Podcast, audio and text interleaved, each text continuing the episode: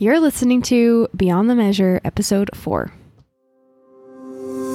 Listen as I, a young choir director, and my husband, a young composer, interview other music educators in order to gain insight into their own success in the classroom. We have a lot to learn, and we want you to learn with us. No matter your age, ensemble, or experience, this is the ideal podcast for music educators, composers, and students alike. So join us as we go beyond the measure. Hey, everybody, this is Christian, and I'm here with, Kara? and this is Beyond the Measure, episode four or five. We don't know. we don't know the order yet, but it'll be one of those two. Uh, and so we are very excited because today we have a very, very special guest on our show. Uh, we are here with Dr. Dee Romines. He is a uh, the choir director at at Hardin Simmons University as of right now. Um, I'm sure he can give you a little bit more information about what all he does here in the community. But uh, how's it going, Dr. Romines? It's going well. Good to be here. Good, good. Um, first of all, just tell us a little bit. You do a lot of stuff in the Abilene area, so just kind of tell us what all you kind of are in charge of and other other stuff that you do around town. Okay. Get as specific as you want. well, besides Hardin Simmons, um, I'm the minister of music at First Central Presbyterian, and then uh, the director for Chorus Abilene, the the uh, classical chorus, the uh, mixed group, the adult mixed group, and uh, so uh, those are, are are are the are the musical activities, and then I'm still involved with Scouts, although that. That role is, is becoming less and less now that my son is out of there, and uh, uh, it's time for somebody else to do that. But my full time job, the two part time music jobs, and and uh, my activities in Scouts kind of keep me pretty busy. So That's right. And and we just with well, it was kind of a combination of the classical chorus group and then the concert choir at Hardin Simmons. We recently did a performance of parts two and three of Messiah, yep. and that was good. That's It, was good. wa- it was good. It's good. Good to get a chance to do that. Good for classical chorus, and good for the students at Hardin Simmons to get a chance to do uh, part of most of a major work.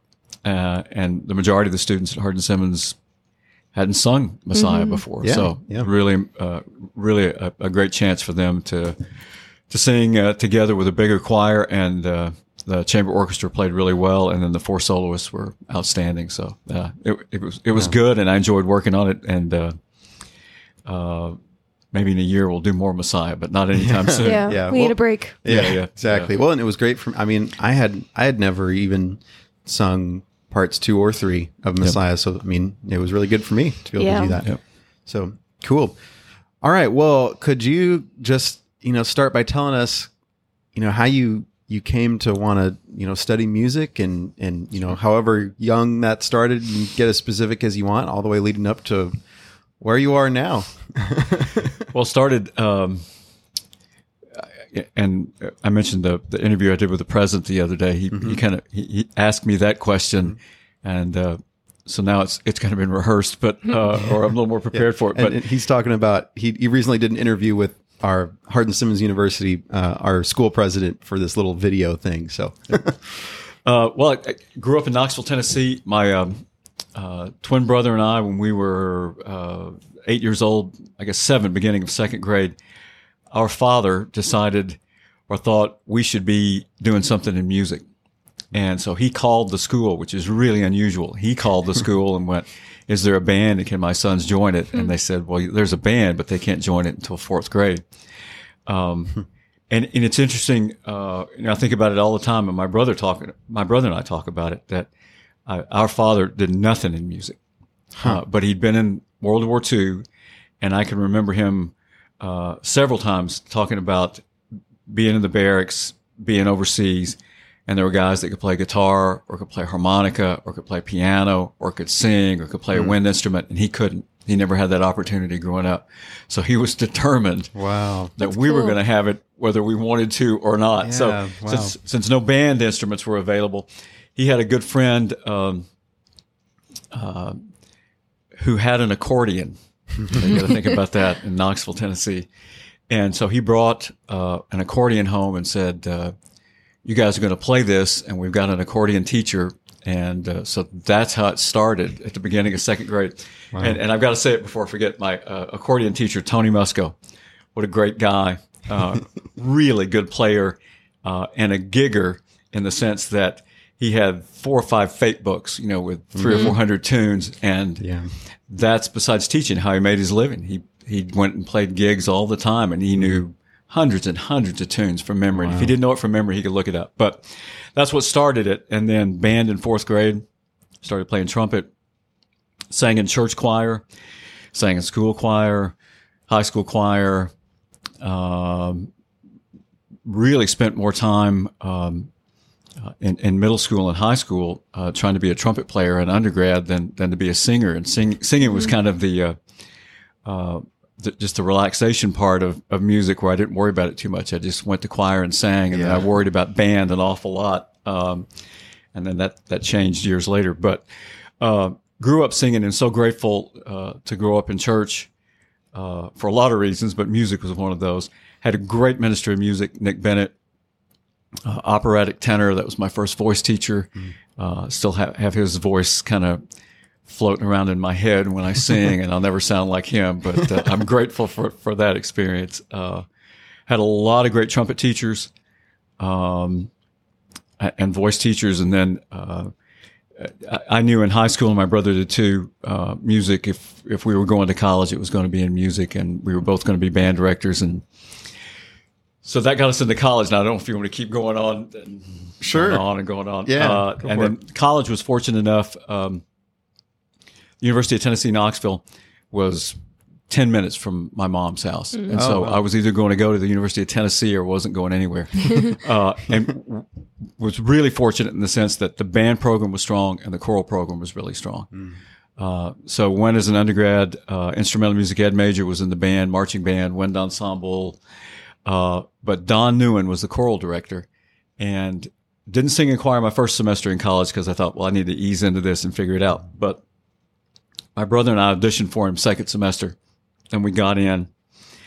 And I'm not sure that he needed two more baritones, but he took us. Uh, and, uh, and that began, uh, um, and that's where the, the transformation, at least, or the change for me, the more, more interest in choral music kind of started. Even though I got out and was a band director for for a, for a long time, or six years before I uh, before I made that switch. Well, not not exactly six, but probably three before I made the switch, and then three more years later after I'd even gone to grad school. But uh, uh, anyway, Don Neuen um, had sung with Robert Shaw in the professional choir, the Shaw Chorale, and had been uh, Robert Shaw's assistant uh, director in Atlanta. In fact, Don Neuen is the guy that started the symphony chorus in Atlanta. Uh, Shaw was moving from Cleveland to become the director of uh, of the orchestra in Atlanta, Georgia, and he hired Don Neuen and said, "I need you to go audition a symphony chorus." And they hadn't had a symphony chorus before, Um, and this is it's going to take a while to get. To, I'm, I've started now. I've got to go. That's all right. Um, but Mr. Neuen told us he went into Atlanta because he moved from Indiana. He didn't know anybody. So he went to the Atlanta Journal Constitution, took an ad out in the paper, took a couple of radio spots that said, we're going to have uh, auditions for the Atlanta Symphony Orchestra Chorus. Robert Shaw is going to be the conductor uh, on these dates. These are the auditions. Come and audition. And he said uh, he had 200 people audition Wow. and the the SATB division was perfect. It was about 50 on a part. Wow. And all 200 that auditioned made it. Oh, wow. And he, he said it had to be God's will. That's, That's crazy. yeah. it, and that what they had to do was then prepare Beethoven 9, the, the finale for that. And, uh, and, and, and he said it, it worked out great. And that's how the symphony corps started in Atlanta. He was there for a few years and then he left Atlanta. Mr. Newman did. Shaw stayed, came to the University of Tennessee. But that Tennessee connection helped, uh, we sang, we were talking about Messiah a few minutes ago. We sang Messiah my senior year, uh, with the Atlanta Symphony we were the chorus, and so Don Neuen prepared us. We did performances in Knoxville, then we went to Atlanta, and that was the first time I'd seen Robert Shaw conduct. Uh, and uh, the orchestra played great, and Mr. Shaw was uh, uh, just phenomenal, uh, and Mr. Neuen was great, but uh, uh, Mr. Shaw was. I, I'd never quite seen anything or heard anything like that before. Uh, and so even then, as a senior in college, I thought, "Ah, you know, maybe someday I want to do this. A couple of years later, I'm a middle school band director in uh, Marietta, Georgia. Uh, open up the Sunday paper before school starts. Come audition and be part of the Atlanta Symphony Orchestra chorus with Robert Shaw. I thought, why not? Did the audition, got in the symphony chorus, and uh, and every Monday night for from seven thirty to ten, I got to watch Robert Shaw rehearse and conduct a choir, mm-hmm. and then performance weeks. It was every night rehearse a choir and an orchestra, and that's when I realized, okay, this is this is what I want to do. Yeah. Not that I'm going to be Robert Shaw, Sure. but the music was the hook. yeah. We, Yeah. we were doing such good music. I thought, wow, I, I've, I've got to figure out a way to, to, to do this. Yeah, and and and some people, I'm sure a lot of people would say that just being able to sit in on a few rehearsals with Robert Shaw is maybe worth more than who knows how many semesters of of schooling. It was worth a lot, and I, I I'm so grateful for that. Um,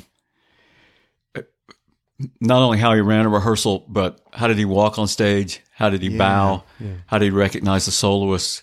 Who did you recognize? What was the order in that? Every little detail. because he had he'd been uh, George Z- George Szell, Szell's assistant at Cleveland for eleven years, uh, and uh, maybe the best orchestra in the United States, uh, one of the best orchestras in the world. So, uh, you get a, a chance to watch him conduct and rehearse professional musicians, but an um, not an amateur choir, but an amateur in the sense that nobody got paid in Yeah. the symphony chorus in Atlanta. So it was kind of the best of both worlds. Um, and I remember uh, in those rehearsals, I I tried.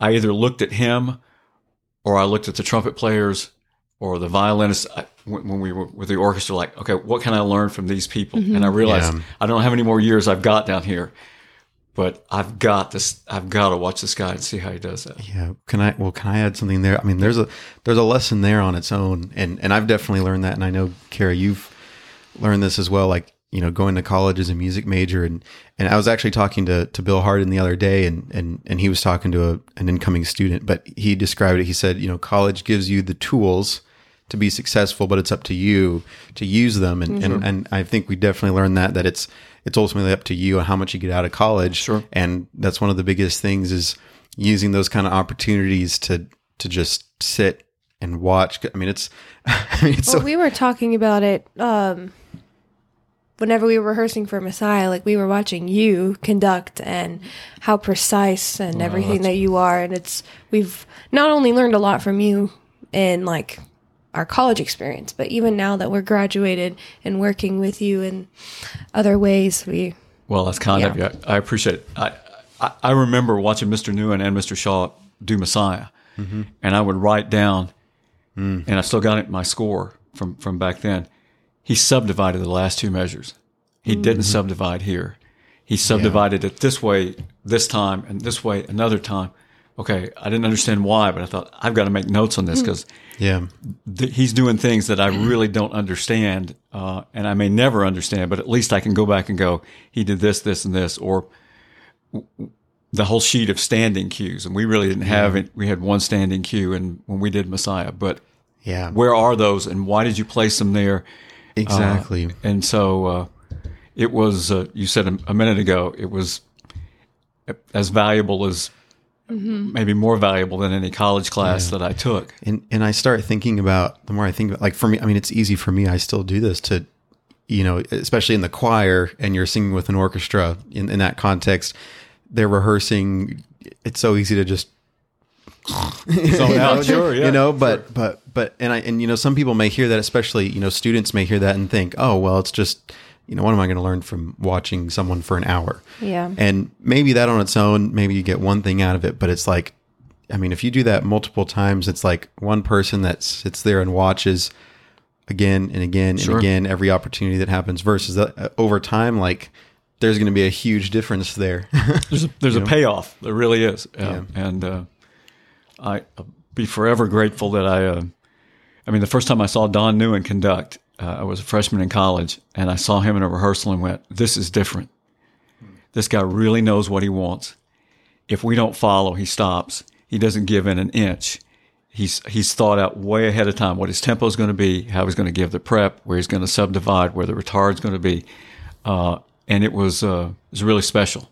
So, was, and, and my college band director was great. Don't get me wrong. I mean, uh, Dr. Julian, I learned a lot from him, and so grateful for that experience. But uh, uh, I've probably said it to both of you. I say it all the time. One of these days, when I grow up, I'm going to look like Don Neuen when I conduct. I mean, see, I'm, I'm going to be that clear and that expressive, and it hasn't happened yet. But but there's still hope, right? It can still get better. Uh, when Kara said, we've definitely seen, we've seen it. We feel like we've seen it Yeah. in, in those those Well, echoes of all those years. Mm-hmm. So I, I, I appreciate it. I appreciate it. But there's a, the the thing: good students make good teachers, right? And so, students students that are good and do the things they're supposed to do make teachers look better, right? Always. that's so true. I, I appreciate that. appreciate your help. so you were singing with Robert Shaw for, and how long were you doing all that? I or- sang um, total of three years. Uh, the first year I sang in the big group, the 250 voice group, or 225, depending year to year. The second year, I auditioned for the large group again, and was invited to audition for the chamber choir. Uh, with the large group, uh, Mr. Sh- Mr. Shaw's uh, choral administrator and, and assistant conductors, you auditioned for them. You didn't audition for, for, for Mr. Shaw. But for the chamber choir, if you got it, uh, invited to audition for the 60 voice group, then that next round of audi- auditions was with with Robert Shaw. And I can remember walking in on a Sunday afternoon, and there were, I guess, 40 basses in the room, and we just stood in a half circle, and he set up on a, a platform and had a desk, and he just went down the line and called everybody's name, and we sang ec- excerpts from Messiah. We sang the bass solos, and I and I was about I was maybe halfway in that circle, you know, fifteen or twenty in, and thought, well, there's no chance I'm going to make this because I, I sound like a little boy. I mean, these are these are grown men, and I was I mean I was grown. I was 23 or 24, but I sure didn't sound like them. Uh, and I I, I we, we probably all had those moments where I knew I was standing, and I thought. I think my knees are knocking together, and I know the music's shaking. There's no doubt about that. So this is not going to sound very good, but uh, but I got in, and um, the chamber choir was um, the the large group was really good, and the chamber choir was even better. Um, I mean, we one of the things we did that year was Messiah, all the whole thing, complete Messiah at Christmas, and the first rehearsal we read it. Everybody had the marks. He only stopped a handful of times because he didn't have he didn't have Yeah. to stop. It was, and I can remember thinking, "Wow, this is a pretty good group." Uh, and still thinking, how did I get in? They must have made a mistake. there must have been a problem there with the auditions. I but- think we've all felt that way at some point in but, some uh, group. but I, so anyway, the, the second year I did the chamber choir, and then the third year, I was living in Knoxville, Tennessee. Actually, the second year too, but that's a long story. And I was uh, a, a band director, and on Monday nights I would finish teaching. I'd drive down to Atlanta. I'd get there about seven fifteen. So it's a four-hour drive from Knoxville to Atlanta. Get there about seven fifteen. Rehearsal started at seven thirty. It'd end at ten o'clock. I'd get back in the car, drive home, and get get back to Knoxville about two o'clock in the morning, and get up and teach the next gosh. day. And uh, people were going, "Why are you doing that? You got to be crazy." And went, "No, this is. I mean, I can sleep later." And I was young enough; I was could Yeah. still make Yeah. that drive and and, and do it. Uh, but uh, it it was worth it was worth the risk and the time. So uh, total, it was two years in the large group, one year in the small group, and then I went to grad school. And then the, the break from band started, and I went to grad school at Eastman, uh, and and that was a choral conducting degree. And Don Neuen was there, and he had made the the mistake when he left the University of Tennessee. He said, you know, you should come up and see me at Eastman. I went, okay, and so a couple years later, I did, and uh, and Eastman was a great experience. Um, got to, to to directly study with him. I'd only you know watched him conduct, but I took conducting and, and the choral lit classes from him and uh, choral methods courses and, and learned so much. And so, uh, um, again, I was was lucky to to have that chance to, to go back and study with him. And then uh, I ended up doing band again for a couple more years, but mm-hmm. but I kept trying to get to choir, and, mm-hmm. and eventually that happened. So. You turn to the light side. Yeah, it's right from the dark or to the dark side. Right, yeah, it's all how you look two. at it. Right. Yeah. Yeah. Yeah. Cool. And then so then after so you you changed to choir, and we, can talk a little bit more about just kind of the differences between those two camps in, in a little while. But it's kind of where did you go from there as far as as far as working and, and everything like that? Well, I, I had um, what's the, the the backstory on that. I I had done band uh, for about three years. Went to grad school, got out of grad school from Eastman, and uh, was applying for jobs. I finished in May. Started applying for jobs, and uh, thank goodness I didn't didn't get any of them. I, I, I was applying for college jobs, Oh. uh, and it was a time where you could still get a college job with a master's degree, and and I applied for a lot. Applied for, for some high school jobs too, and could not get arrested. I couldn't. I didn't get one nibble, uh, and that started in May, and it was September, and school had started, and I was still unemployed, and a, a trumpet player friend of mine called me out of the blue and went, Hey, what are you doing? I went, uh, looking for a job. He goes, Can you be in Nashville on Monday with a silver cornet? I went, Yeah. He goes, Okay. Uh, so that's how I got th- the next part of my life where I toured with a band for a year, Jack Daniels Silver Cornet Oh Band. Oh, wow. Uh, but you know, I look back at, and, and God's providence. There it was. I needed a job. I got the brass band job. Toured with them for a year. Mhm. Stopped doing that. Got an interim band director job full time again. Still couldn't get a choral job. Hmm. At that point, my twin brother had moved to Hawaii, and he was a band director at a private school out there. I did. Inter- I did a, a assistant band director job, an interim job for one year. The choral position opened in Hawaii. I applied, got it, boom, Nice. and then Wow. so, and then I stayed in Hawaii for 11 years as a high school choir director. So that was, it, it took a long time for me to make the complete leap from band to choir. And even then, I, I'd go to band camp with my brother. I did trumpet sectionals and I still played. And, uh, so I was still, uh, involved a little bit, but, uh, but that experience at Punahou and Honolulu, uh, you know, great students, a great school. I got to teach with my twin brother for four years Wow. live in Hawaii. Can't Yeah. com- can't Yeah. complain about that. Yeah, Right. for Can't sure. complain. Cool.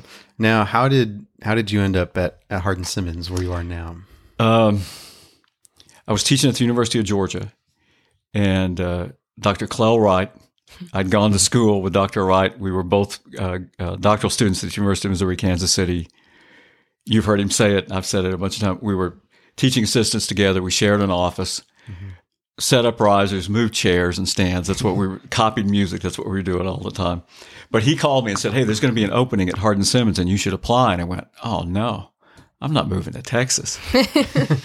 and so That's what they all say. that's what that's right. That's right. And so about that was probably a year before the job opened. And anyway, I applied. They uh, they had me come in. And I did the audition, and uh, they offered me the job. And uh, I was as conflicted as I've ever been over anything in my life because my family. We just moved into our second house in Georgia. Uh, it was a great place for everybody and, and University of Georgia was a great place. Don't get me wrong, but what I was doing there was not what I'd gone to school to do. It was a straight music ed position. Uh, I wasn't teaching conducting. I wasn't conducting ensembles. Uh, I was getting to work with grad students, but they were only music education classes. And uh, and and there's nothing wrong with that. But I'd gotten two degrees in conducting, and I wasn't yeah. conducting. Yeah. So uh, they offered the job. Uh, Lawson Hager was the dean at that time, and I remember talking to him on the phone on a Friday afternoon. I had the contract; it was in my back pocket. He needed me to sign it or not, and I said, "Look, I, I, I can't decide. I need. to. can you give me until Monday?" And it, and this was a Friday afternoon. He goes, "You think about it over the weekend, uh, and you call me Monday morning. But we want you to come and be part of our faculty." And as soon as he said that, I went, "Oh no, we're moving to Texas," because nobody had ever said that to me like that. oh. Uh, Yeah. And and so I knew I knew Dr. Wright really well, Oh, but Lawson Hager, the dean of the School of Music, said to me, "We really want you to come and be part of our faculty." And and um, and, and that was it. That was the hook. And I knew I knew then we were going to Cool. be moving to Texas. So That's awesome. I, have never regretted it. Uh, and you can blame Lawson Hager or, or Clell Wright uh, for anybody that that wishes I stayed in Georgia. but uh, Huh. and so that's how I got to Hardin Simmons, and now 14 years later, Mm-hmm. I'm still here. Starts year 15 next year, so Oh, wow. it's gone by Man. uh, in a heartbeat. Gone by really, really fast. Well, and then we we first met you. I should have said this in the intro, but we first met you at 8 a.m. on the first Monday m- morning. Monday morning of our freshman Oh, year of college in beginning music theory. Wow, Those are the days. every day at eight o'clock, Yeah. it was every five day. days a week. is when- all the days. and then um if you were in, in chorale, and I can't remember had- it, yeah. for, for a semester. First semester, we were in chorale freshman year. Yeah, and then I think I still sang because because I we, we both auditioned for concert choir the the next semester and we both got in. But Dr. Wright had asked me to still sing in chorale with y'all, so I think I I, appreciate stayed it. that whole year. Oh yeah, It's kind of like now. yeah, yeah. I still, yeah. Those of y'all that don't know, I, I still sing and I work at Hardin Simmons, and so I still sing in choir during my lunch break most of the time. So and I appreciate it. You haven't been paroled yet. yeah, Sentence has been commuted. Um, uh, can you talk about like your experience at in Hawaii and like was that like you? That was it wasn't your first year teaching, but that was your first year teaching. First year choir. teaching choir full time. I, Yeah. I'd done some community choirs and I'd done some church choirs, uh, but I hadn't done any full time secondary high school level choir.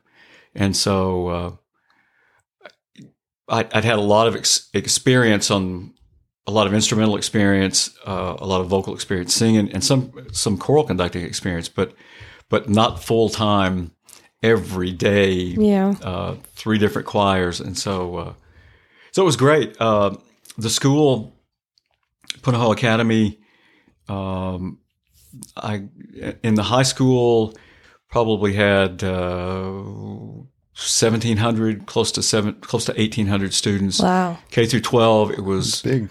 uh, over 3,500 students. So the largest uh, private school in the United States and the oldest private school west of the Rockies. It was founded in Oh, I 1841. did not know that. Wow. So it had been there uh, a long time. I mean, 50 years before Abilene was founded, Man, wow. the school was founded, uh, founded by Christian missionaries so that their children wouldn't have to make the journey all the way back to New England to go to school. yeah, Um, so it, it was a great. Uh, the, the school had a strong tradition of. Uh, well, I should back up and say there's a strong tradition of in Hawaii of singing, not necessarily choral singing. Everybody sings, and everybody's walking around playing a ukulele or a guitar and, That's and, and singing.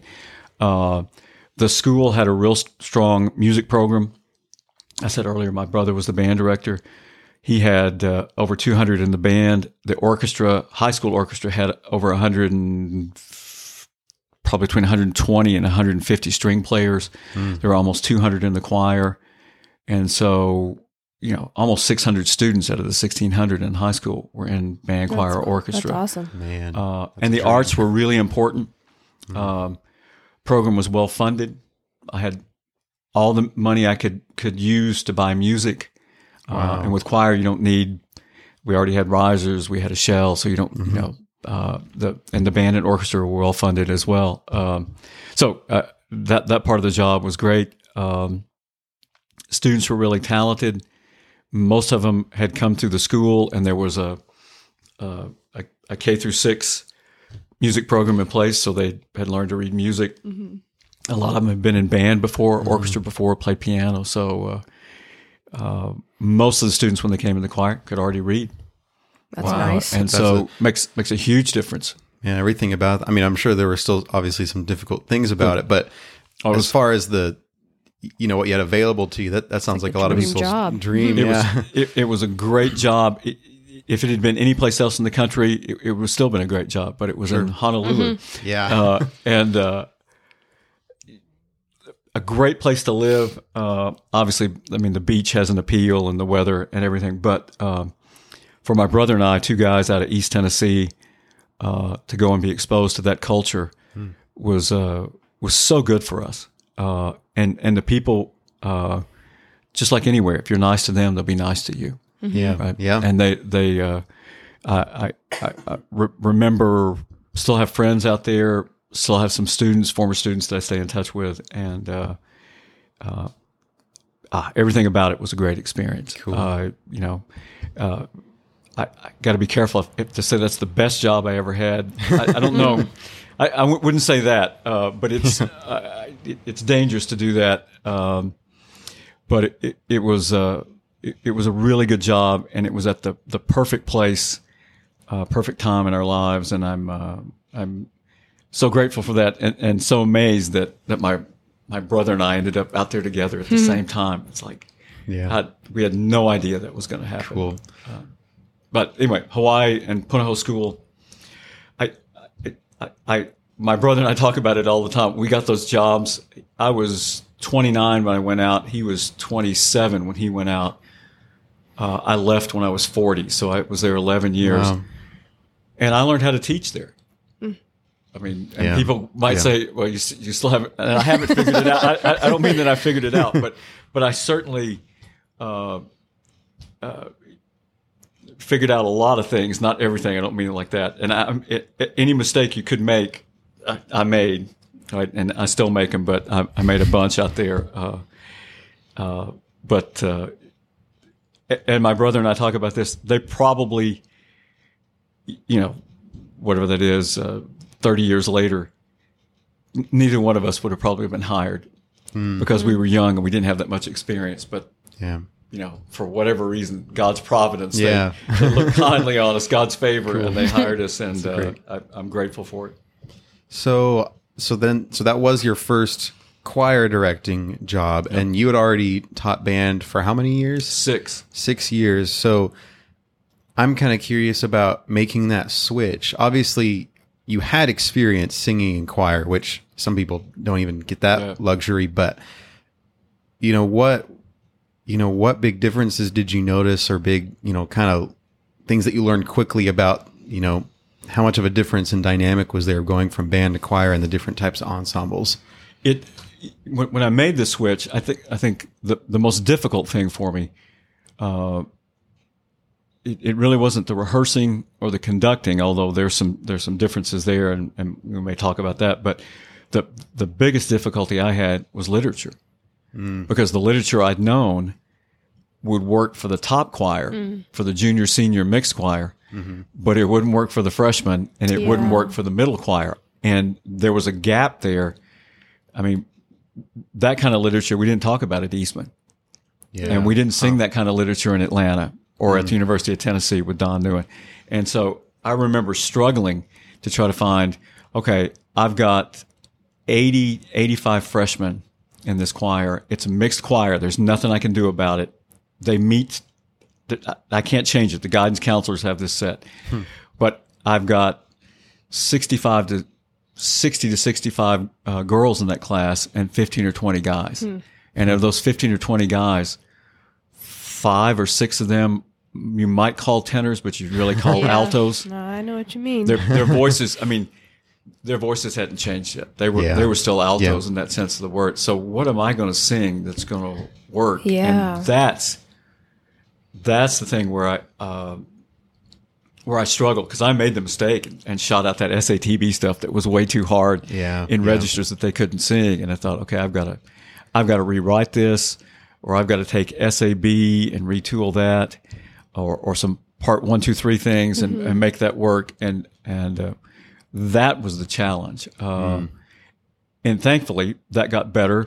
And toward the end of my time there, uh, the internet came into being or access into it, and so you could actually get on there and search around for some things, and that helped because before that, you, you got the J.W. Pepper catalog, and you searched through that, or you went and talked to other choir directors and went, "Hey, what are you doing with your? Have you got a freshman choir? Yeah, okay. What are you doing? Okay, let me write that down. Let me see some of your programs. yeah. Uh, and one of the people that was so kind to me when I first went out there, and I've, I've got to to give him credit, uh, Dale Noble was at Kamehameha Schools, and uh, Dale's brother uh, was Weston Noble from Luther College in Decorah, Iowa, who was a legend, like in the choral world. Well, I'd heard of of uh, Weston Noble and Luther College in Decorah, Iowa, and Dale, his brother, never mentioned that. You know, you probably heard of my brother, Weston, and I was so unaware. I didn't make the connection. Oh, the last name's Noble, and it's another choir director. Yeah. It- yeah. And I'd been there years before somebody went, Well, you know who Dale's brother is, don't you? I went, No, it's Weston Noble. I went, Wow. okay. Uh, but but Dale was so kind to have me. He uh, uh, invited me over to his to his office and showed me some of his programs and showed me some literature that would work for for younger high school choirs. Uh, and uh, he was really kind how, how he introduced that to me. Yeah. Because he could have just been insulting and went, "Look, you you really don't know what you're doing with that with that group, do you?" And and that's the truth. I really didn't know at times, but uh, but there were other people as well. But uh, I gotta have to mention Dale Noble. Uh, what a good guy, and uh, and because of Dale, then years later I met Weston. And uh, Yeah. it's like, wow, another le- choral conducting legend, right? I got to, to, to meet and watch him work a little bit. Well, it's interesting. I don't know if you were thinking about this, Kara, but it's interesting that you talk about having that struggle with finding the right repertoire. Mm-hmm. Is there is still That's still like such a Yeah. and and it's prominent struggle with a lot of yeah, and especially in that that context of the voicing, yeah, yeah. because we were just talking about this this past couple weeks, and we we're in this choir directors Facebook group, Mm-hmm. and there've been a, a lot of people talking recently about how there's just not enough SAB music because and the SAB music that there is, and what I've experienced is like very high. And I I only have one true tenor in my high school choir, Yeah. and he's the only one that can hit those notes, and the others are have their voices have completely changed, and they're very like baritone basses. They can't sing an E above the staff. Yeah, yeah, yeah. it was interesting. I had because I had a while back. I I sent out a survey in one of those groups. It was actually a middle school um, choir directors group, and um, I asked them to answer just a couple questions. And, and one of the questions I had on there, because you know I'm a composer and I was wanting, wanting to get a good idea, and, and the highest voted type of voicing that they're in need of is SAB. Sure. And then I had another question that it was just kind of a broad, you know, what kind of advice could you give to a composer, you know, that's writing for for your group and stuff. And there were a few, there were multiple that said you can write a, a lower bass part, mm-hmm. like a, a a part for true basses at this age. 'Cause, Like they Yeah. want to sing lower and they can. Yeah, yeah, Yeah. yeah, yeah. They want to use that new voice. Yeah. Oh, yeah. Yeah. Exactly. So yeah. so since you've had that experience switching from band to choir and again i mean you had that previous experience but you know for any teachers that are out there that you know they they majored in music ed choral but then they get into a situation where they're having to teach band all of a sudden they've never or vice versa Yeah. any advice that you could kind of give them or, or any specific things that would be good to focus on starting out uh, in those situations Well, the main thing is you, you got to get help. yeah I mean, you've got to get help. I, when I first started as a band director, um, I'd had brass methods, woodwind methods, string methods, percussion methods, and and where I went to school at the University of Tennessee, that meant I played violin for. We were on the quarter system, but I played violin for a quarter. I played cello for a quarter. I played string bass for a quarter. I played bassoon for a quarter. I played flute for a quarter. I minored on clarinet, percussion for a whole quarter uh, saxophone for a quarter. Uh, okay, that's a lot of experience. And still, when I got at the first thing I did, my brother and, and my double first cousin are, are both saxophonists. Call them and go, okay, you got to help me. What do I do with these saxophones? What do I do with these flutes? What do I do with these clarinets? Uh, it, until you kind of get comfortable. And and I still call them even after I'd been doing well, or call a friend of mine who was a flute player and go, all right, my flutes are having trouble doing this. What am I going to do? So Yeah. that's that's the best advice I can give is get help. Now and and if you were going to switch, if you were a band director and your principal came in and said, "Hey, we want to start a choir and you're certified EC through 12 band choir and orchestra." Okay, so you're going to start a choir next year. uh, got to get some help. If that happened to me, like if I, I was told that I needed to start a band, Band. um, I quit. Well, you know, it- Oh, I, I, I think it's I think it's possible if you're a band director to, to make the, the switch to choir. yeah, it's. But if you've can't never played a wind instrument, you yeah, I played flute for a Yeah. little bit, so I, Yeah, I but to bit. go the other way, if if you're a, Yeah. a, a, a choral musician and you never played a wind instrument or a string instrument other than a methods class, and they Mm-hmm. said we want you to do band, Yeah. I mean, Yeah. the, the first hurdle is the transposition. Oh, yep. transpositions, right? And and uh, I mean, there are band directors that struggle with the transpositions, Oh, but sure. but if that's going to be the the killer, Gosh. And I've probably said this to to you all before. My twin brother, who grew up, we both grew up singing, and he made all state choir. You know, in in high school, I didn't audition, but I, I should have. But he made it, so I thought, well, if he made it, I probably could have as well. that's not necessarily true. But his principal came to him. He was a band, high school band director and said, uh, "We want to start a, a choir, and we want you to do it." We already talked a couple of times a day. He was just burning the phone up constantly. Okay, what? How do I do a warm up? What does it need to sound like? Uh, what tune should we do? How do I do this? And, and how do I structure it? And how do I do the auditions? And how to do the voice placement? And he could sing, and he still s- struggled. But he did the smart thing. He reached out Yeah. and got help. Uh, and so that would be that's the.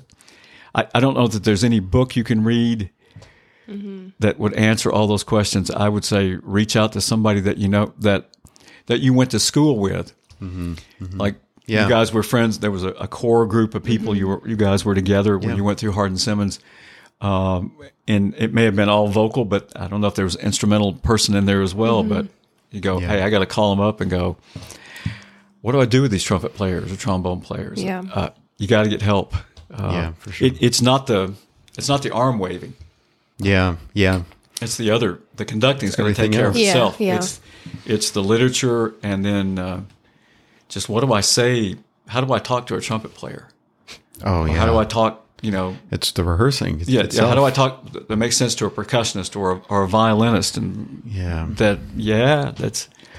But th- th- it's possible, but it just goes to show you that I mean, music. There's a lot of there's a common denominator, but the the the, the specifics, the specialties of each one are. Yeah. I, I'll I'll tie it back into Robert Shaw when he got the uh, the job in Atlanta as the director of orchestral activities or the the orchestral director. He'd been an, an assistant with George Szell at Cleveland. He'd been uh, the orchestral director at San Diego. He'd had a lot of orchestral experience, but now he was going to be the orchestra guy, not an assistant, the head, uh, the orchestra conductor. And his first rehearsal, he stood up in front of the orchestra in Atlanta and said, "You know more about your instruments than I do, but I know more about the score than you do." And that Ooh, was good. that was the trade off, right? He Yeah. knew he would never understand how to play violin like the principal violinist, but he could Yeah. know he could know the score better than anybody in the room, Hmm. and so that was a a, a great lesson. Never forgot it. Right, score study. Yeah. Well, and it, it also, it, I feel like that would kind of help, that kind of helps that whole teamwork Yep. aspect as well. Cause everyone's on the same page. Yep. You know? Shaw's, uh, I mean, he did so many things well, but he did try to build a, a group of people that we're going to come together and we're going to make this musical experience happen. It's not I'm the I'm up on the podium, I'm in charge, I tell you everything to do. It's how can we do this together? How can we collaborate? Some orchestral musicians were unsettled by that, that he was willing to work, but a lot thought it was refreshing that here's the guy that's the director of the orchestra going, well, well, let's. How can we do this? What what can we do to make this better together as an ensemble? Wow. So uh, that that's an important lesson because Wow. we can uh, sometimes think as conductors we're a little more important than we are. you know, I, you know, we all want to be needed and liked, but uh, it's amazing the group can sing or Oh, play yeah. without you. And I've I've seen that happen whenever I'm gone. Uh, like if I have a substitute with my top top group, my show choir, I'll leave them like just sing through these songs, like, and I get a report back from the substitute, and they're like, they did what they were supposed to do. They sang great. And um, there was one time whenever we were at TMEA, um, I needed them to come up with choreography for one of their songs, and they hunkered down, sent me a video of them doing Nice. it, and yeah, they can do a lot of things without me. Yeah. Well, and you've helped them. I mean, you you- you've run rehearsals and and laid the groundwork for them, and now they can yeah, they can start and stop the tunes. yeah. They really can. And during UIL season, for sure, that's that. We were Yeah. in the middle of it, and I had one of my students lead the through sight reading. Like they knew how they knew the notes on the piano, and yeah. Yeah. they went through it and, everything. And that's so important too, because I mean, I'm thinking about your story, Kara. One of the big moments that you realized, wow, I really want to, you know, do music for a living was when, when uh, Miss Antonone let you, she had to go and she let you kind of personally Yeah. kind of lead everything. It was scary. It was scary, but it On the was spot. yeah, for sure. But but then you learned that you could do it, and you realize, oh, I kind of like this. Mm-hmm. so Yeah, yeah. it's cool. It's awesome. What did band versus choir, like the community aspect? Did you see a difference between like how people interacted with each other or how you interacted with uh, your students? Yeah, I'm curious about that as well. Yeah. Actually. it it's the same, but it's different. um, band, I, I, uh, I mean, the bands I grew up in, the bands I was around, I, I think have just have as much community as any choir. hmm It, it's maybe not as visible uh, because, uh, and not saying band is less emotional than choir, Mhm. but if you're holding an instrument, you've got it up against your mouth. Yeah. It's not the same as if your instrument is your speaking voice. Yeah. hmm Um, I mean, I, I've heard people say that choirs are more social than band. I don't know that that's. I don't know that that's true. Maybe they're more outgoing in rehearsal hmm because their voice is their instrument. It's hard to separate the two. Uh, but I've I've been a part of, of bands where there was a real community, and and the same thing with choir.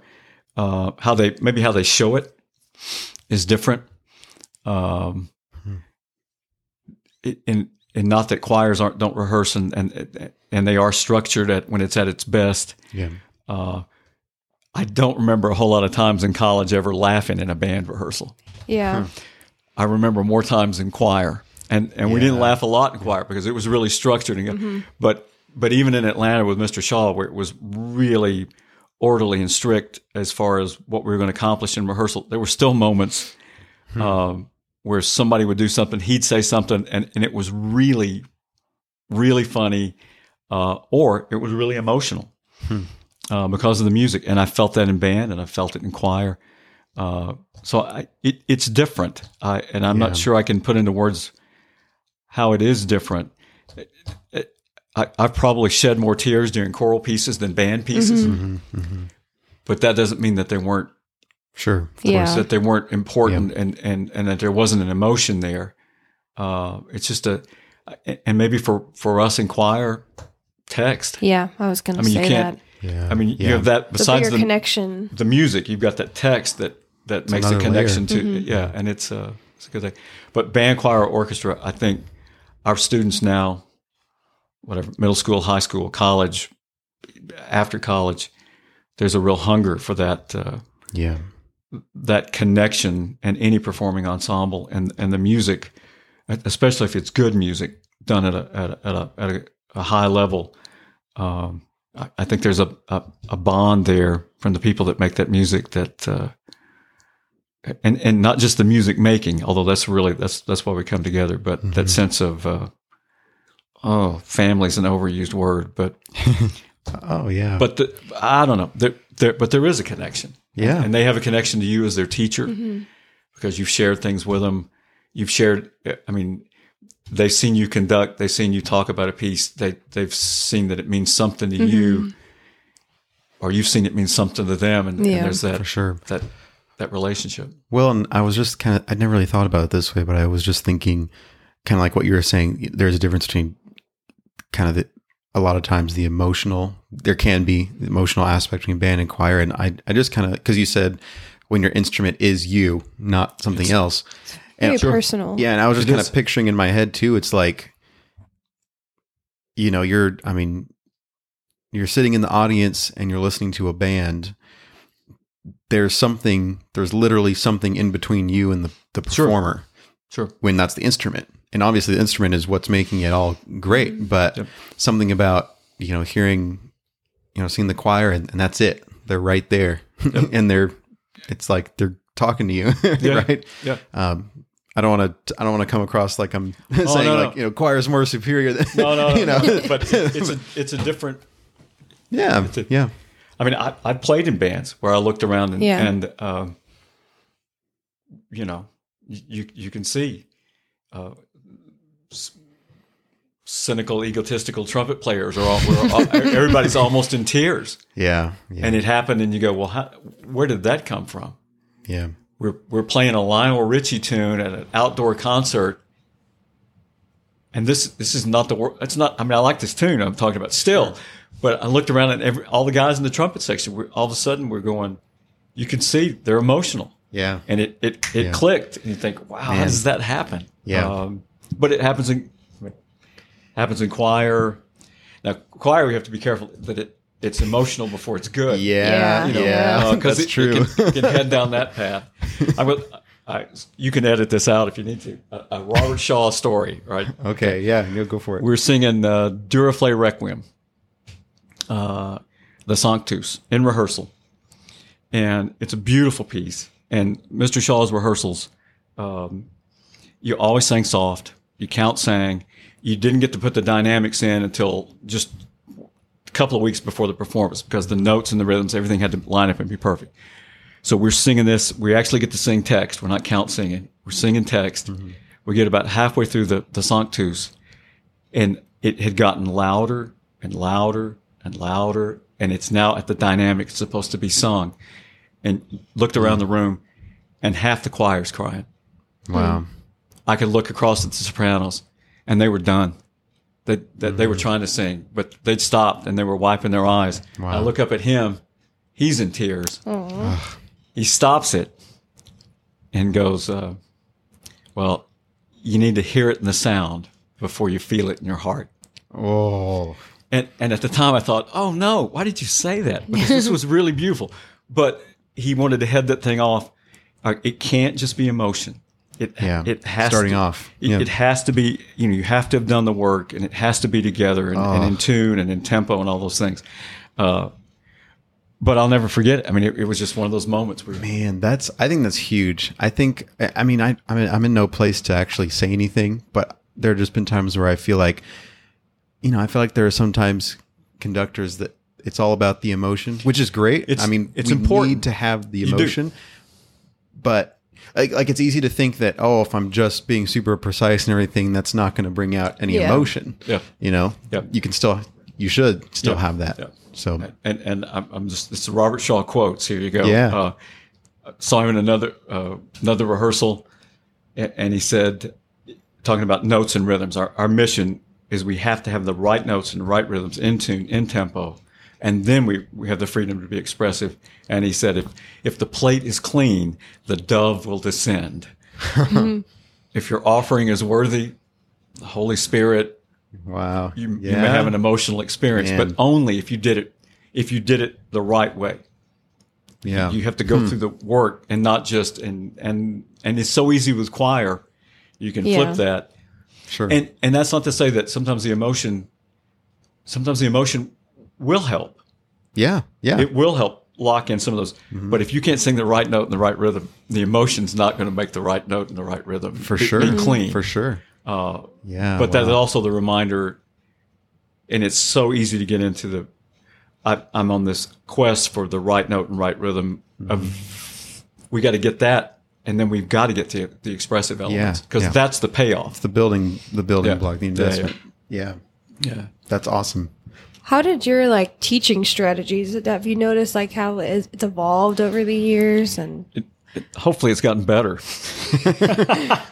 that I, I hope because, um, you know, I was fortunate. I, I've said it several times already to watch Don Neuen rehearse and watch Robert Shaw rehearse, uh, and, and and my college band director as well. Um, really efficient as far as uh, how they paced rehearsals. A- lot more singing and playing than talking. Uh, but having said that, uh, the the work I, I I feel sorry for the for the middle school band students I had when I was singing with Robert Shaw on Monday nights and I'd roll in on Tuesdays, uh, and they'd have to because the way he rehearsed professionals and and the, and the chorus is not the way you can rehearse middle school band students. Uh, it's just not. Uh, uh, although I tried that, and uh, but to get back to your question, I I I think. Um, well, I, I mean, I was taught early on uh, from Mr. Neuen, and I, I know it, e- exactly why. But when you hear a mistake, stop. Don't go on. Stop. Well, i- and the reason is because if, if you let them go on and sing past the mistake, then you've just reinforced the mistake. Yeah. And so there has to be a balance between that and I'm going to let you sing 32 bars, and then I'm going to go back and in that first Yeah, measure talk to you about something you did Uh-huh, a minute and a half ago that you're not going to remember. Yeah. So between those two, between that micro macro approach or, or a lot of starting and stopping, I- I think I've gotten better. Um, uh, about let it, letting a group sing more and then go deal with the things that need to, to, to that need to be improved or, or need to be changed. Uh, and I should should say, uh, and, and I'm about to make a real generalization, which is dangerous. Uh, to say that Mr. Neuen only stopped, I mean, stopped constantly. That's not true, uh, because he didn't. That we ran sections with him as well, and then went back and rehearsed. But but was more stop when you hear a mistake. Uh, with Dr. Ehly, when I was in grad school in the doctoral degree, he took a more macro approach, like if, the, maybe there's one thing I could say that would influence this whole piece, and I wouldn't have, and some of that would filter down into it, uh, and I wouldn't have to start and stop as much. So that really changed for me.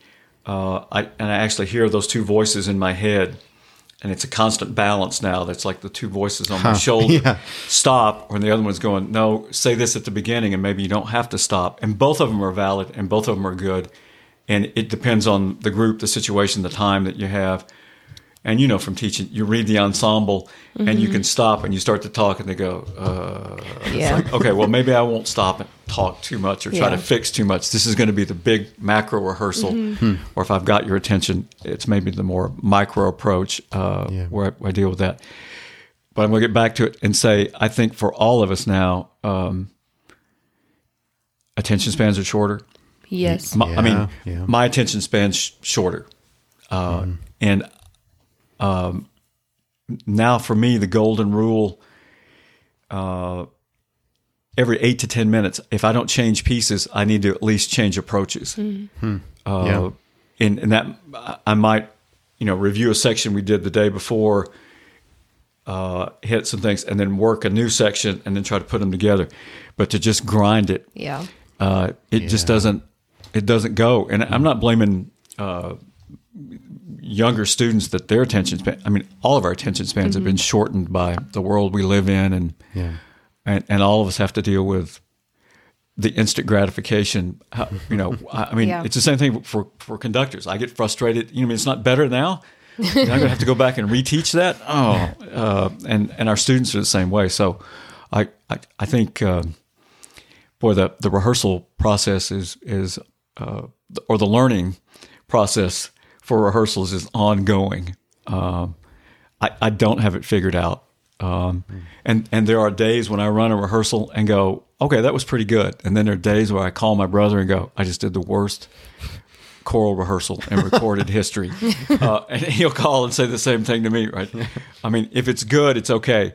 But there's so many days where I think, wow, that little voice inside my head said, "Stop, don't," or "Do this," and I didn't. I didn't follow it, and I should have. Okay, so I'll make notes and I'll do better the next time. But in a sorry, I, I'm, this is it's long and rambling, but No, you're fine. But in a sense, that's the great thing. No matter what I did today, I have the chance Yeah. tomorrow that I can make it better. I, That's good. I could do better. I could study more. I could I could have better pacing. I could be a better human being. I, I could relate to them instead of just grinding music. Yeah. What's going on in their lives? And so, um, and and I'll say this and be quiet about rehearsal. When I was, I was concerned about people as human beings when I was thirty years old. But once I had a child at 41 or 42, I, I was a lot more concerned hmm. about the students that I had in class, that somebody would be kind and understanding with them, just like I hope somebody would be show compassion to my children. And mm-hmm. so it hmm. really flipped. Now, I, I make mistakes, and there are days where I'm I'm, I'm not a warm human being, or, and, and but uh, but it, it definitely changed. Uh, and for me, always music has been the vehicle that allows me to connect with with other people, and and and maybe that's the the the greatest gift uh, of it all, besides the, just the power of music, but that you get to interact with other human beings and work together toward a Yeah. common goal. Well, that kind of reminds me.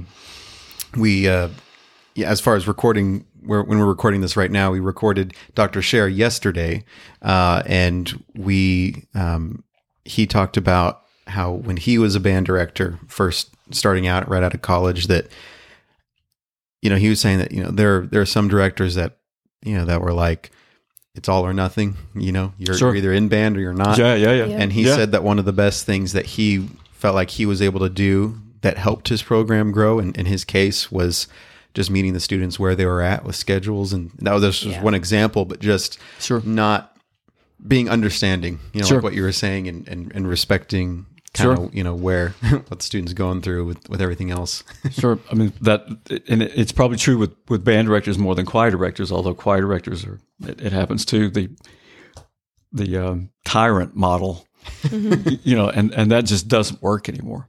No. It, it does not, and, and I'm not, not sure it worked real well Yeah. years ago, but Sure. that was the model. Yeah. Um, and uh, I, I can, I had great band directors growing up, but they, uh, to say they were interested in me always as a human being, mm, maybe not so much. I mean, I, I'm sure they were, I- I'm sure they were good people, but the product was the bottom line. Yeah. And however you could get there was okay. And if people got sacrificed on the way, they got sacrificed on the way. And that's, Yeah. I, I hope. Uh, I mean, a- and I'm as guilty of, of having done that as anybody that's that's ever taught. But I, I hope that's better than it used to be.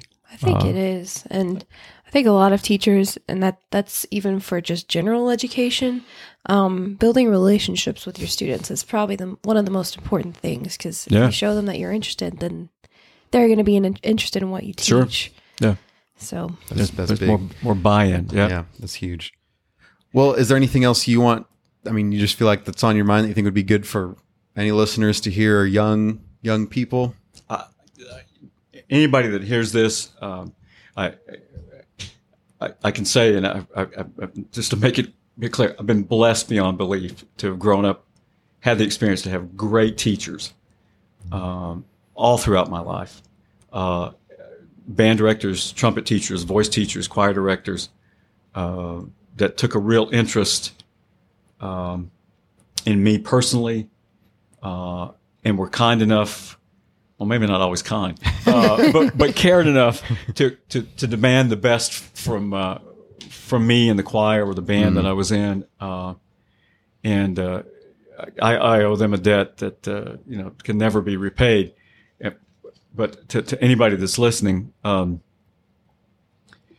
um, I, I- I'll, I'll I'll say this: we we live in a time where um, the arts, um, even here in Texas, where budgets are cut, the arts aren't as important and, as maybe as we'd all like for them to be. But I think here in Texas, it's it's better than in so many other parts Yeah. of the country, and so we're lucky Yeah. with that.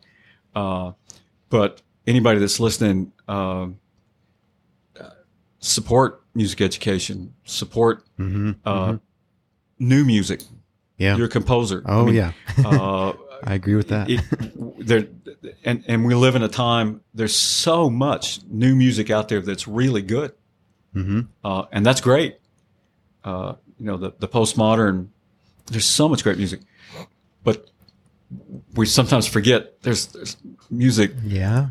You know, there's still great music from the Renaissance, Baroque, classical, Romantic that that gets left undone because we're doing the newer things, and we should do it. It's a it's a tough balance now Yeah. uh, to do both. But I, so I say that uh, there's a lot of great music out there, uh, but uh, I'll, I'll end it with a Robert Shaw quote. Uh, uh, it- and this is years ago when, when he was talking about uh, music and music education. Um, uh, music's not the luxury for a few, but it's a necessity for us all. Oh, I mean, it's a it, it it feeds our souls, um, and and without kindergarten music teachers, yes. middle school band Oh, directors, yeah. high school orchestra directors, there are no college groups, there are no uh, community choirs, church choirs, and so uh, anybody that that's that's teaching uh, we owe them a, a, a debt of grati- gratitude because Mm-hmm. college teaching is so much easier than than what you're doing middle school, high school. I mean, uh, every level has its frustrations, but uh, there there are no college jobs without yeah.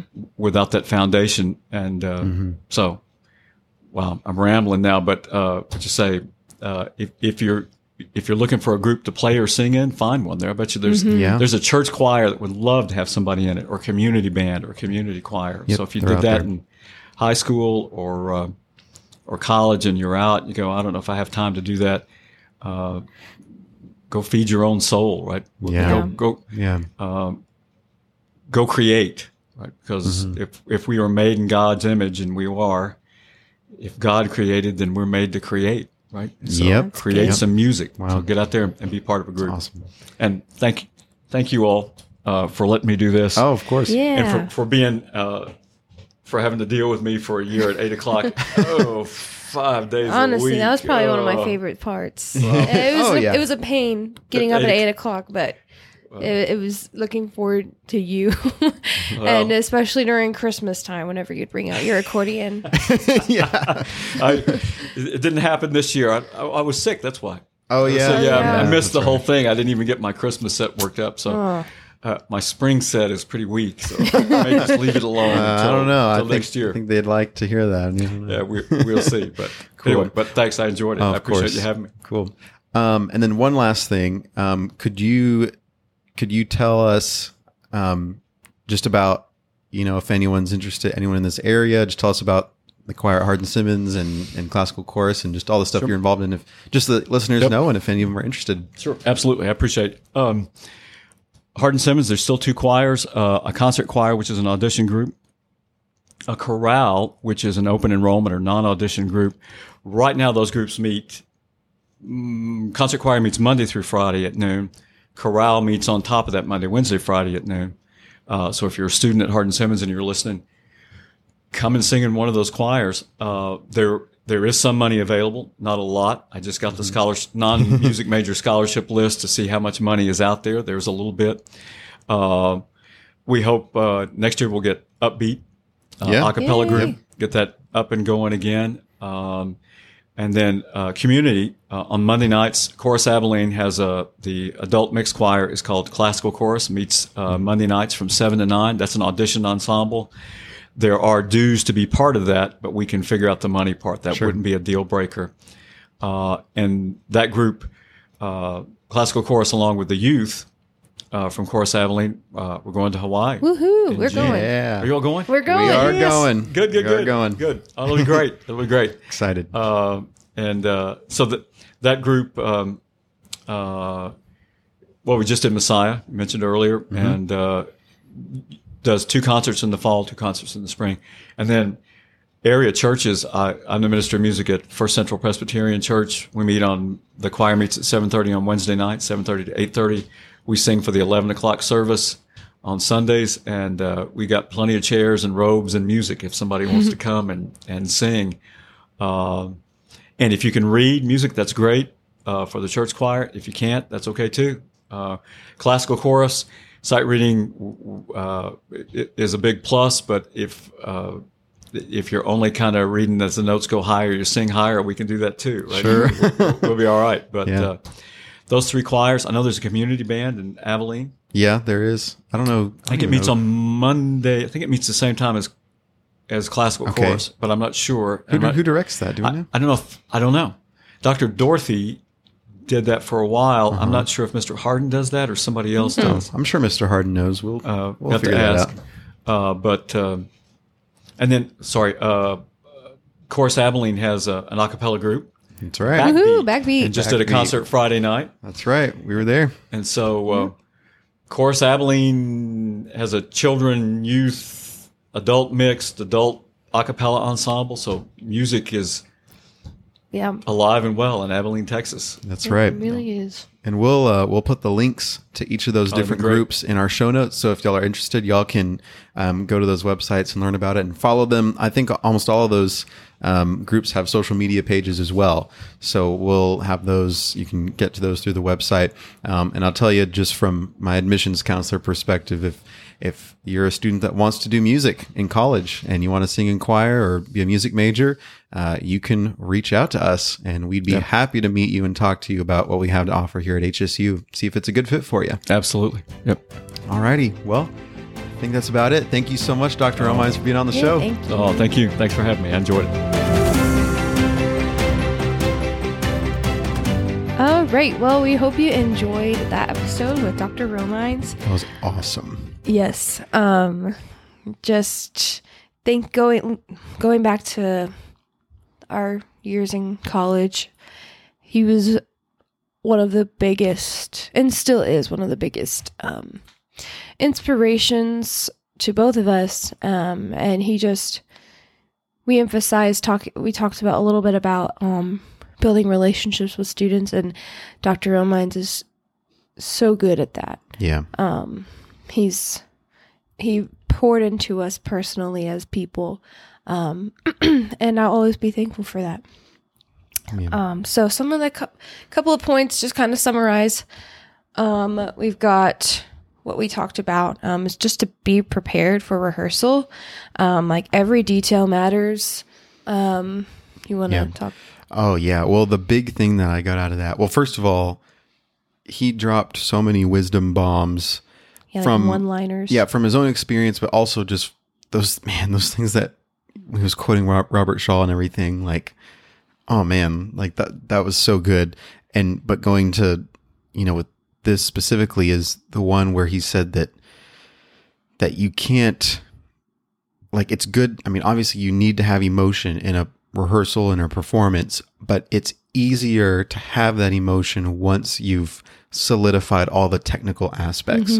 It's so easy for I mean, for me when I'm writing music and and and I think for all of us, you just want to get right to that emotional part because that is ultimately what it's all about. Uh, but you can't truly, you know, have a have being able you can't truly express that to the to an audience until you've been able to to fully solidify all that other yeah stuff. Yeah, and that's not saying I, during while he was talking about that i was i went back to um a tmea um a tmea session. It was like the first day um and denise eaton was leading it. And um she talked about it, her her whole thing was lesson planning uh, rehearsal planning and um, building in different things into the, the repertoire into your warm-ups Mhm. um, and sight reading um, one example was like get the melodic contour of each line take out all the notes and or take out all the rhythms and repeated notes and you can use that as sight reading and i did that with one of my groups that's and it was cool. cool That's awesome. but um, going on to like dynamics and emotion, um, introducing those dynamics into your warm up um, is really helpful. Maybe just to kind of prepare them in advance Mhm. um, and everything like that. Yeah, and that also reminds me of like so so I'm currently reading a lot of, you know, business books and marketing books cuz I'm, you know, I'm working on, you know, marketing myself, you know, as a composer now that I'm I'm kind of in that phase, but um but one thing they talk about a lot is in marketing is positioning. And they say how you could have a really really good product, for example, and yet if you position yourself in a context that that product doesn't make any sense, nobody's going to want it. Even if you have the best something that's going to be really really helpful for them. If if you say you know i have a really really cool revolutionary vacuum cleaner uh, but you're trying to sell it to you know you're you're in a garden or you know you're like you're it's in the context of something like garden tools or something it's like you know no one's going to want no one needs a vacuum cleaner for their garden but if you put it in a context where you know it makes sense to have that and and people understand why it's going to be so useful for them that's when you're going to do really well. And that kind of reminds me on how with like the dynamics for instance is you put the music in a context that is going to then create those emotions from the, the way you technically execute that. Because he specifically said like something about they got it down to the right dynamic level and so that created the right context for that emotional buildup to when they finally got to that big point Yeah. that was when everyone was in tears. But if they had just been, you know, singing full full full steam ahead, you know, everything that whole time, it wouldn't have been nearly as emotional. Yeah. So that's what, that was a really good example of that. Um, the second final point um, that we really talked about was getting help. Um, whether I, I mean, just getting help, period, and that's something that has been really hard for me as a first year teacher. Um, I've struggled with asking for help. Um, um, I've ta- I talked about it in like what the second episode, but I am all alone in a consolidated district, um, no fine arts director, and I'm the only choir director. Um, and so, and and it's also my first year, um, and so I really don't have a lot of guidance, and having all that isolation, a just like kind of encourages me to stay in isolation. Um, but now I've been asking for help with people from my mentors that I student taught with and just people in the surrounding area. And if you're afraid to ask for help because it's a pride thing, just get over it. It's, it's that was- hard. It's hard. yeah, that that was me. I I didn't want to let other people know that I was struggling, um, even though they probably knew I was, because every first year teacher struggles, Yeah. um, and they understand. They're not. If you ask a, hmm what you think is a stupid question to somebody, it doesn't matter. They're probably willing to help you. Yeah. Yeah. That's awesome. So yeah, and I thought that was really good and how he put he also talked about it's really cool that he has both that experience in choir and band and those differences and, and everything. But um yeah, so really, really good stuff.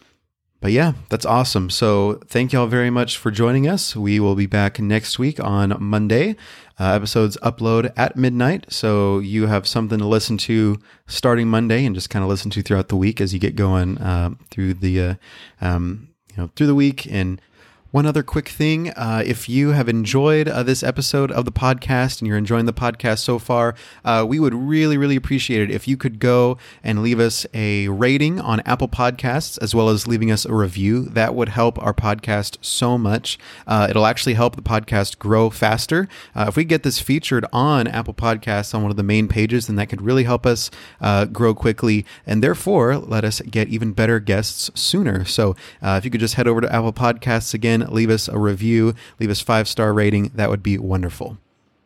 Again, we're, we're getting close uh, to the end of the school year. How many how many weeks did you say, Kara, for Right you? now, it's five weeks, but whenever this episode airs, it'll be four weeks. So Four weeks.